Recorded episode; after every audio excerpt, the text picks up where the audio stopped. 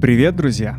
Это подкаст «Синтетика». С вами я, Илья Пашков, музыкант и композитор. В этом выпуске мы поговорим про синтезаторы от компании Oberheim. И со мной, как всегда, мой любезный и дорогой друг и соведущий Сережа. Привет, Сережа. Привет.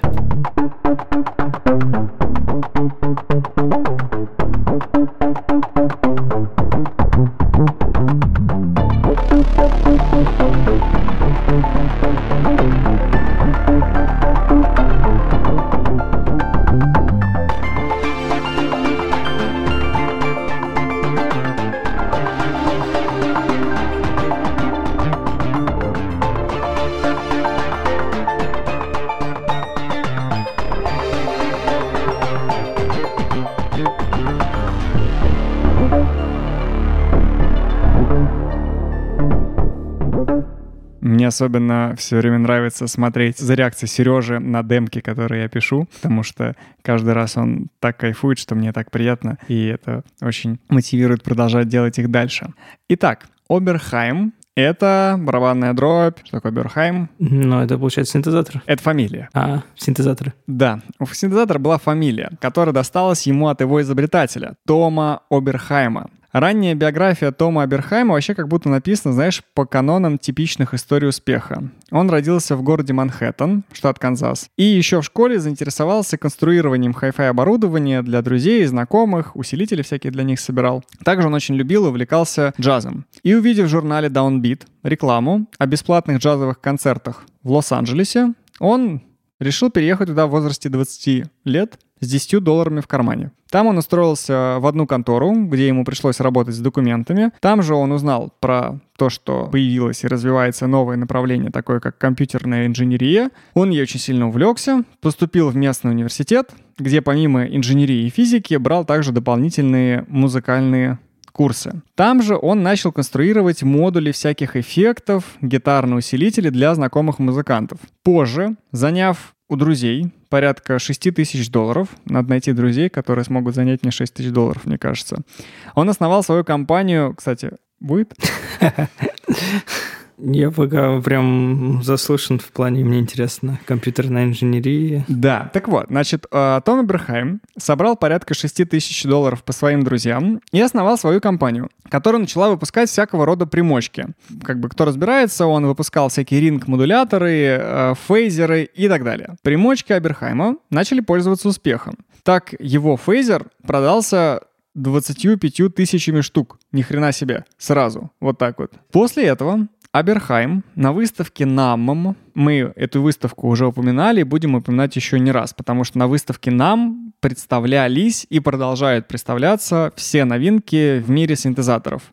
Собственно, как бы, в общем, вокруг нее все крутится. На этой выставке Оберхайм познакомился с представителями компании ARP и начал с ними сотрудничать. А компания ARP у нас возникала еще в прошлом выпуске, но мы пока что про синтезатор их не говорили. Мы дойдем до синтезатора ARP. Кстати говоря, здесь, знаешь, мне хочется выполнить небольшую работу над ошибками. В каком-то из прошлых выпусков, когда мы говорили про трек Майкла Джексона «Триллер», и я сказал, что там как будто бы все считали, что бас был сделан с помощью муга, а на самом деле это был не муг, а несколько инструментов. Так вот, я говорил не про трек «Триллер», я говорил про трек «Билли Джин». А в треке «Триллер» на самом деле был сделан бас с помощью синтезатора ARP. Про синтезатор ARP пока что мы еще не разговаривали, но обязательно поговорим.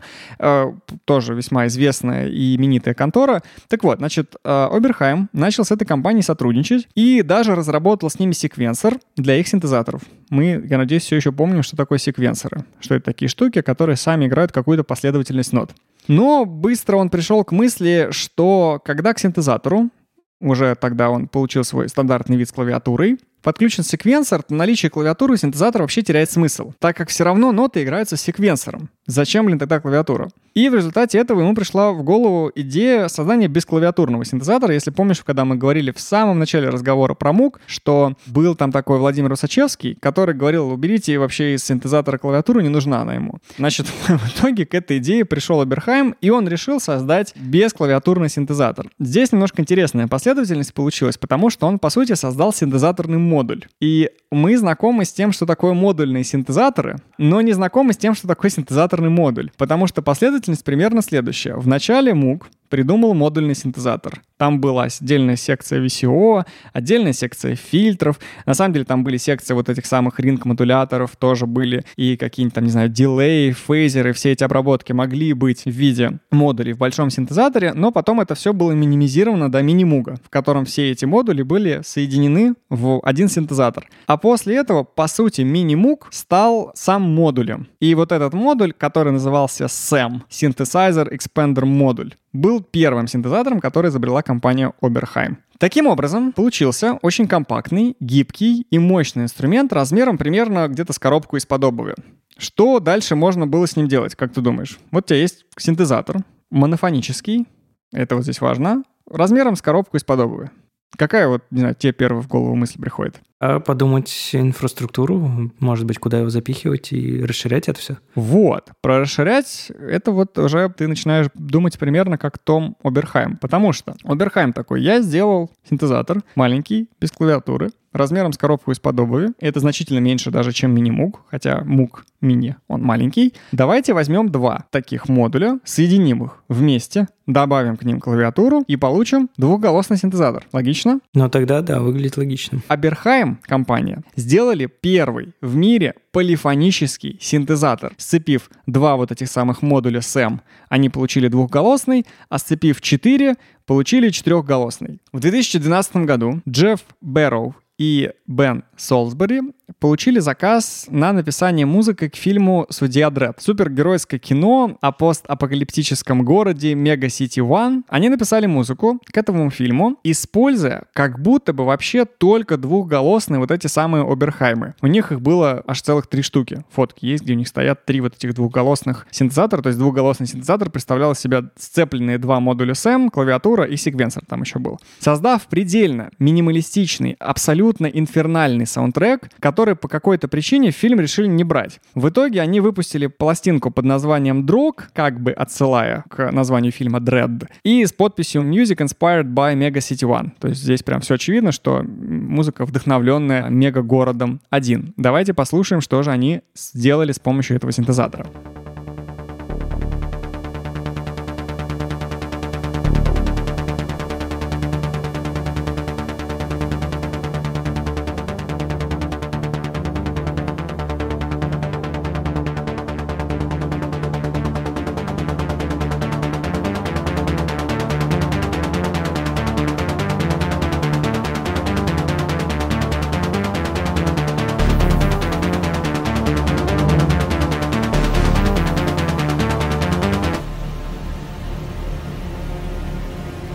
Если что, это не я так выключил, это так в музыке произошло.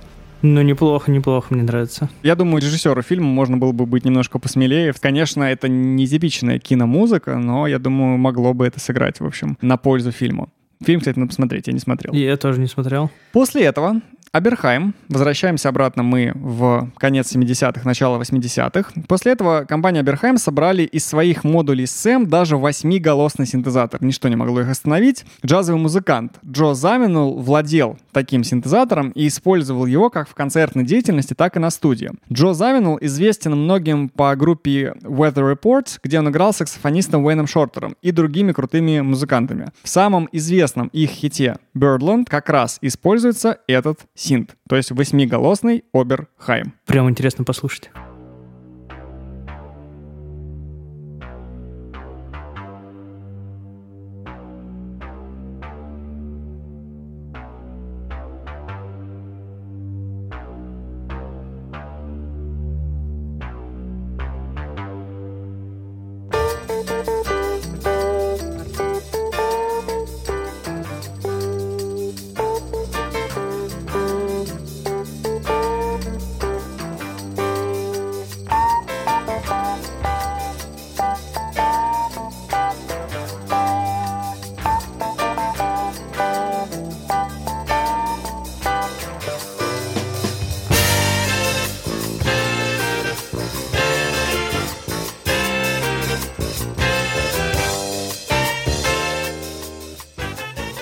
Кстати, вот если не ошибаюсь, по-моему, в, в этой же группе Weather Report играл такой как всегда, легендарный басист, как Жак Пасториус. Офигенный басист, просто тоже перевернувший взгляд на то, каким может быть бас у всех в мире.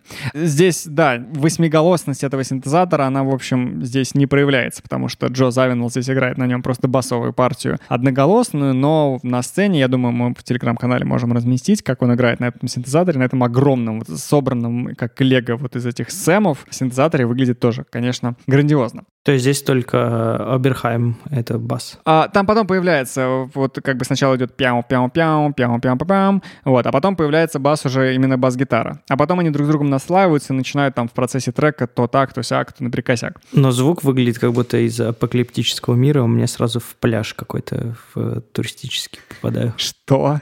Почему постапокалиптический ну, мир такой пляж? вот именно баум-баум, бас, и потом хоп, и такая Как у тебя сращивается в голове постапокалиптический мир и пляж?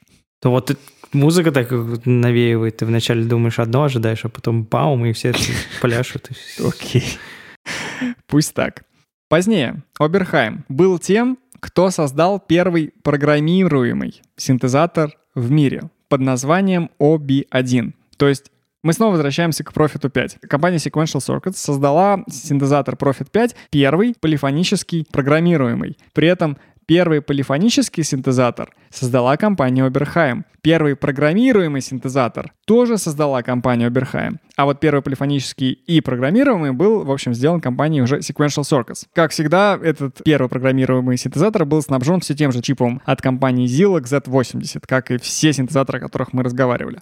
Появился синтезатор OBI-1. Он был монофонический, на нем уже можно было сохранять патчи, но самый главный синтезатор компании все еще был впереди. В 1979 году компания выпускает OBX программируемый, то есть с возможностью сохранения патчей пресетов полифонический синтезатор. Они это сделали после профита. При создании своего синтезатора Oberheim, в общем-то, сохранили, Oberheim, я здесь имею в виду уже компанию, такой модульный лего-подход к созданию полифонии в синтезаторе. Но теперь это были уже не модули, которые накручивались рядом друг с другом, а внутри синтезатора были так называемые voice cards, которые устанавливались внутри, собственно, корпуса. А у меня к тебе вопрос. Сможешь ли ты догадаться, почему синтезатор назывался OBX? А, значит, там было 10 э, голосов. Это первая мысль, которая мне тоже пришла вот до того, как я начал изучать э, эту тему. Чем является X в математике? Обычно это неизвестно. Ну да, да, и вместо X может быть что угодно. Соответственно, синтезатор OBX Почему назывался OBX? Потому что он мог быть как четырехголосный, как шестиголосный, так и восьмиголосный. И в зависимости от того, какую версию вы себе заказываете, сколько вот этих voice cards мы хотим, чтобы установилось внутрь, получался OBX. 4 голоса, 6 голосов или 8 голосов. Собственно, поэтому и X, потому что может быть разное количество голосов. Также OBX был снабжен встроенным секвенсором, что позволило использовать его группе Rush в песне Vital Signs.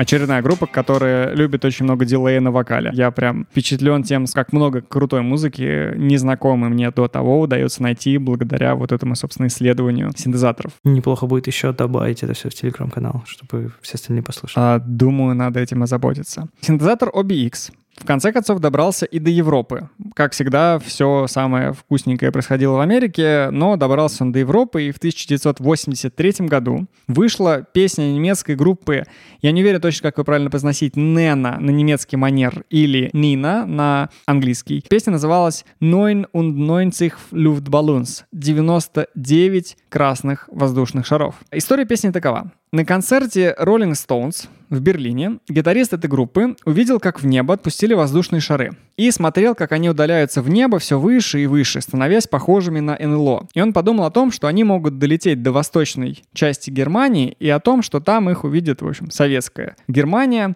И сюжет песни примерно следующий, что в небо улетели 99 красных шаров. Министр какой-то загадочной страны, посчитал, что это угроза, и отправил 99 истребителей. Истребители, прилетев и найдя там шары, решили пошмалять просто потому, что почему нет. Другие страны и другие министры, 99 министров, тоже подумали, а что эти шмаляют, мы тоже можем пошмалять. В итоге 99 лет шла война, и песня заканчивается тем, как среди разрушенного мира, разрушенного города, герой или героиня, вокалистка в этой группе была, находит один красный воздушный шарик. Такая вот песня. Она на самом деле очень пацифистская.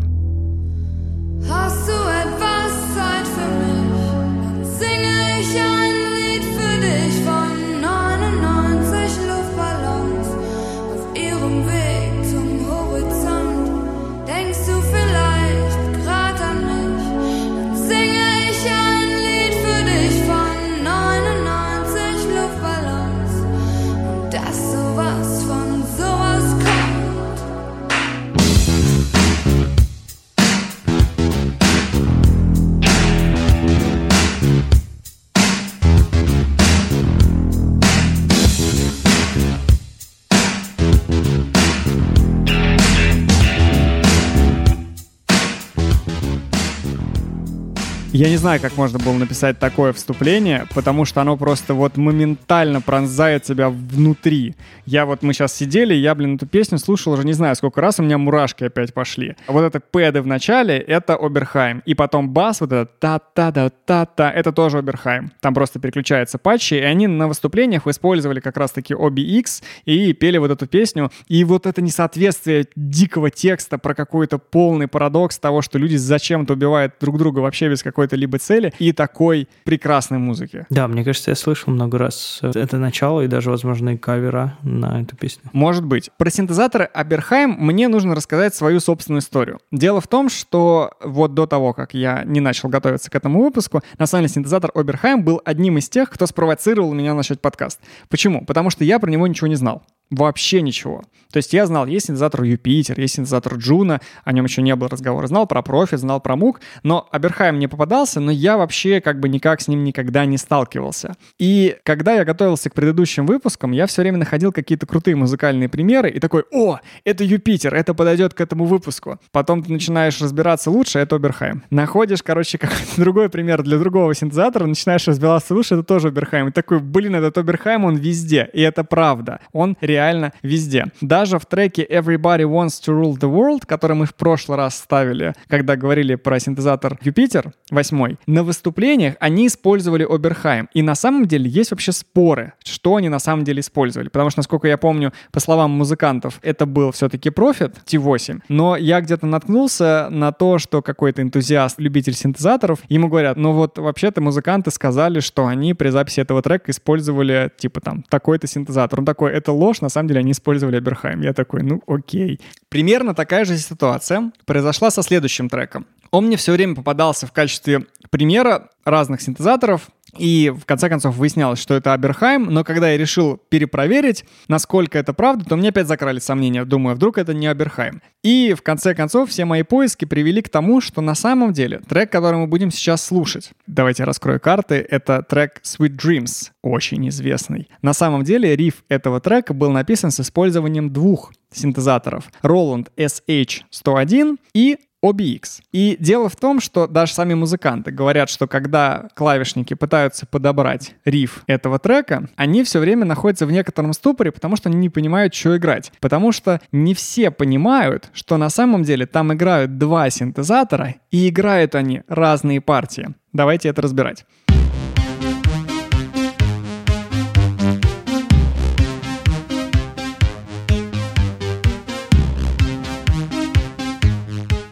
Итак, вот, собственно говоря, у нас вступление. Давайте смотреть, что здесь есть. Здесь играют два синтезатора, и они немножко панорамированы. Один синтезатор находится справа, и это Оберхайм. Слушаем правый канал.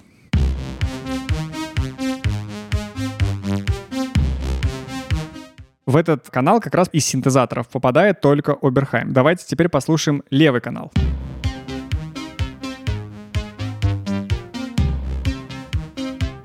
В левый канал Оберхайм тоже попадает, но сейчас я немножко пошаманил, чтобы вычленить именно, как звучит Роланд. Давайте послушаем, как звучит Роланд после моего шаманства, и начнем разбирать, что же там происходит. То,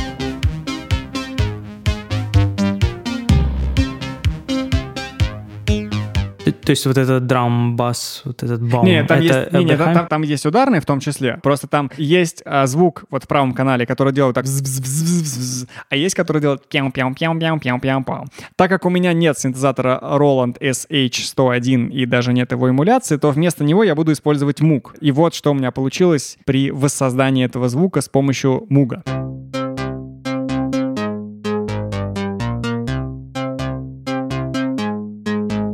Тут звук муга еще немножко под процессингом, там на него фланжер наложены, всякие такие штуки. Давайте теперь послушаем, как звучит Уберхайм.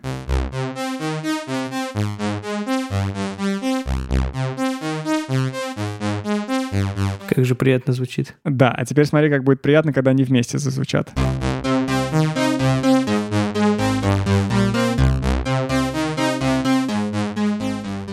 Естественно, мы здесь никуда не денемся без ударных, и получится что-то вот такое.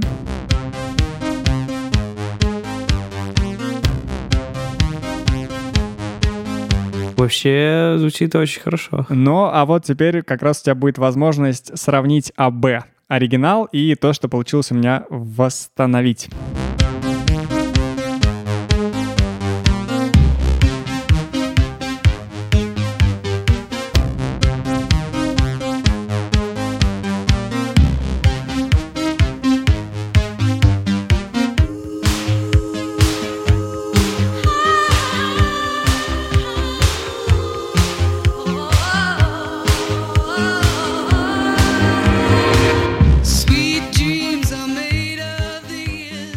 Там происходит переключение, да? Да.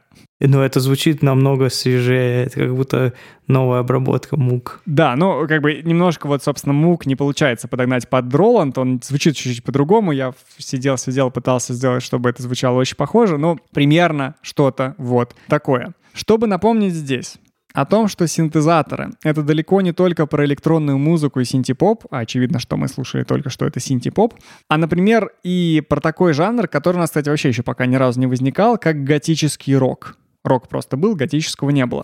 Мы послушаем одну из песен группы Killing Joke, вокалистом и клавишником которой был Джесс Колман. Очень харизматичный чувак, при этом невероятно музыкальный. Поиграв с группой Killing Joke, он сказал, что вообще хочет быть классическим композитором, потом еще отучился на дирижера. Какой-то другой именитый дирижер сказал про него, что он новый Маллер. Маллер — это известный композитор и дирижер. Выступал Джаз Колман с мировыми оркестрами как дирижер, при этом возобновив работу с Killing Joke. Мы послушаем песню Love Like Blood, в которой во вступлении такие тягучие, как будто немного органные звуки в вышине сыграны на синтезаторе OBX.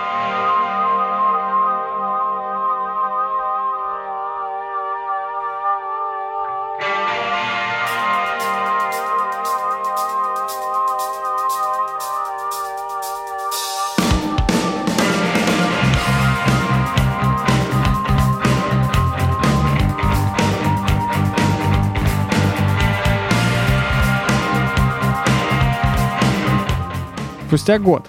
После выхода OBX компания выпускает обновленную версию OBXA, достаточно серьезно переработанную. Например, там вместо дискретных схем были уже интегральные схемы. Дискретные схемы — это когда у нас на плате поставлены все конденсаторы, все резисторы, все это отдельными штучками припаяно. Интегральные схемы — это когда на плате все напечатано, кремниевый. Плюс синтезатор обзавелся множеством новых фишек и новым дизайном. Те, кому знаком синтезатор OBXA, всегда сразу узнают его по тонким голубым полоскам на черном фоне. Наверное, можно сказать, что OBXA стал вершиной компании Oberheim, если говорить про синтезаторы, потому как компания также выпускала драм-машины, примочки для гитар и так далее. Компания выпускала потом еще синтезаторы, которые наследовали OBXA, бесклавиатурные модули, цифровые всякие штуки, но как будто классическим считается именно OBXA, может быть наравне с синтезатором OBX. Одно из самых известных синтезаторных интро к песне группы Van Halen «Jump» было написано с использованием синтезатора OBXA.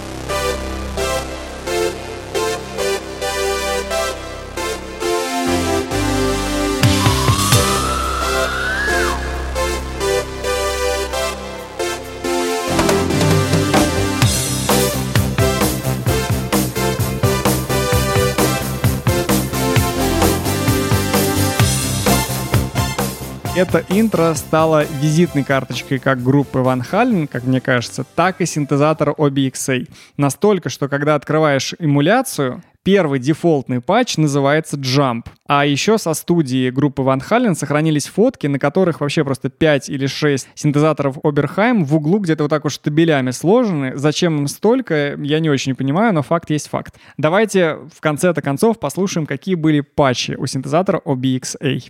Итак, в общем, первый патч, который у меня открывается, это Jump.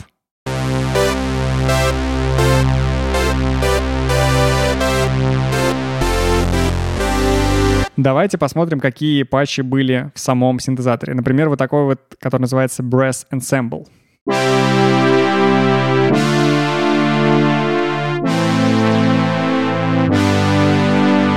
Или под номером 2, который называется Клавинет.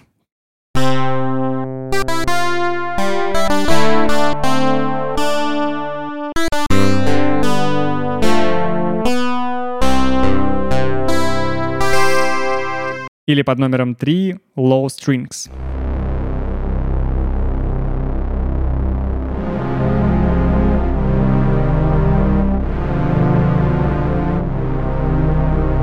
Или под номером 4 Electric Piano.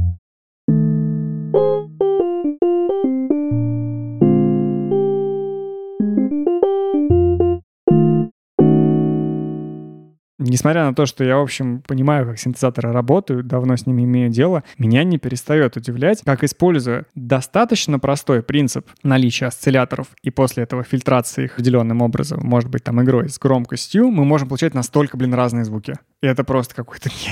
как вот, как так выходит, меня до сих пор это удивляет. И это достаточно круто. Мы еще вернемся к патчам, а пока скажем о том, что мимо такого синтезатора, как OBXA, не смог пройти и принц. Только не принц Уэльский, а принц Роджер Нельсон. Мультиинструменталист, вокалист, санграйтер, продюсер, актер и сын маминой подруги в одном лице. OBXA был использован им в начале каждого вступительного трека в его альбомной трилогии Controversary 1999 и Purple Rain. Что сделало Оберхайм таким особенным для Принц, как и для многих других, так это то, что у него была возможность хранить и быстро восстанавливать патчи благодаря встроенной памяти. Не только этот синтезатор таким обладал, но все равно это важно. Послушаем как раз-таки вступительный трек к альбому 1999 с таким же названием 1999.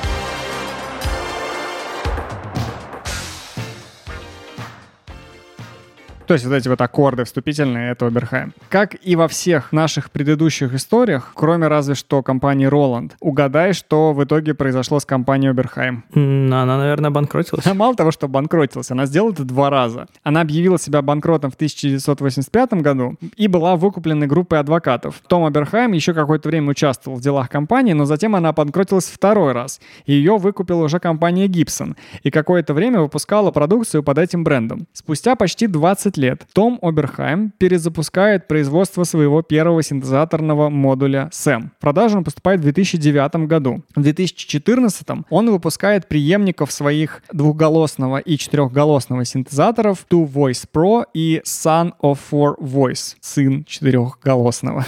Неплохие названия. Да, вполне себе. А в 2016 году на все той же выставке нам под маркой Dave Smith Instruments, Дэйв Смит, основатель компании Sequential Circuits, Profit 5, который сегодня уже несколько раз у нас возникал, и в сотрудничестве с Дэйвом Смитом выходит синтезатор OB6. И помнишь, я сказал, что мы к патчам еще вернемся? В этом синтезаторе OB6 вот этот звук из трека Принца 1999, настолько он стал культовым, что они добавили его в качестве пресета в знак такого уважения и пиетета в сторону, собственно говоря, Принца. Дальше с компанией Oberheim произошла абсолютно та же история, что и с Sequential Circuits. Как Yamaha вернула в конце концов права Дэйва Смиту на использование его бренда, также в 2019 году компания Gibson в качестве жеста доброй воли вернула Тому Аберхайму права на использование собственного имени. А мы закончим немножко другой историей. В 2016 году выходит сериал Stranger Things. музыку которому написали Кайл Диксон и Майкл Стайн. Им заказали музыку, и они решили эту музыку делать синтезаторной. И я не знаю, помнишь ты музыку мы сейчас, естественно, послушаем. Там вначале идет такая последовательность. Так, так, так, так, так, вверх, вниз, вверх, вниз по большому мажорному септаккорду. И люди очень долгое время гадали, что же это такое, что же это такое. В конце концов, там все сошлись на мнении, что это синтезатор от компании Roland Juno, и играется на нем это с помощью арпеджиатора, когда ты зажимаешь аккорд, и автоматически ноты играются вверх, потом вниз, вверх, потом вниз. Это продолжалось ровно до тех пор, пока Кайл Диксон и Майкл Стайн не дали интервью в Vanity Fair и сказали, что у них вообще нет синтезатора Roland Juno. И что это все было сыграно с помощью того самого двухголосного синтезатора Oberheim. И они даже не использовали секвенсор, а делали это с помощью ручек своих. Ничего себе, прям навык. Слушаем саундтрек к фильму «Очень странные дела».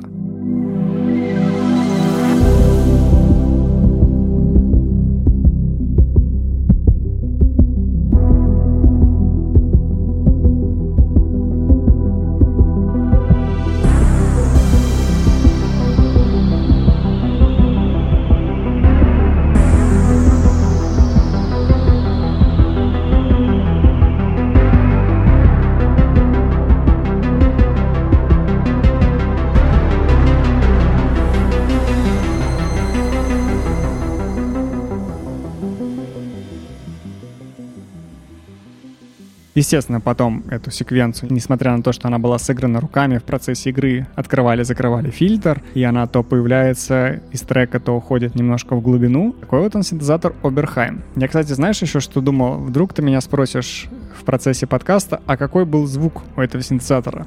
Как бы я мог его описать? И я сидел, думал, а как бы я мог описать этот звук этого синтезатора, и мне ничего в голову, кроме как слова «немецкий», не пришло. Я не знаю, что это значит. Это не значит, знаешь, какая-то строгость и чопорность. Я не понимаю, но вот как-то Оберхайм, он прям немецкий. Хотя Том Оберхайм, в общем, родился в Америке, фамилия у него только немецкая, но звук очень выверенный. А мне кажется просто очень странным. Такие дела. Спасибо вам, что послушали подкаст. Пока. Пока.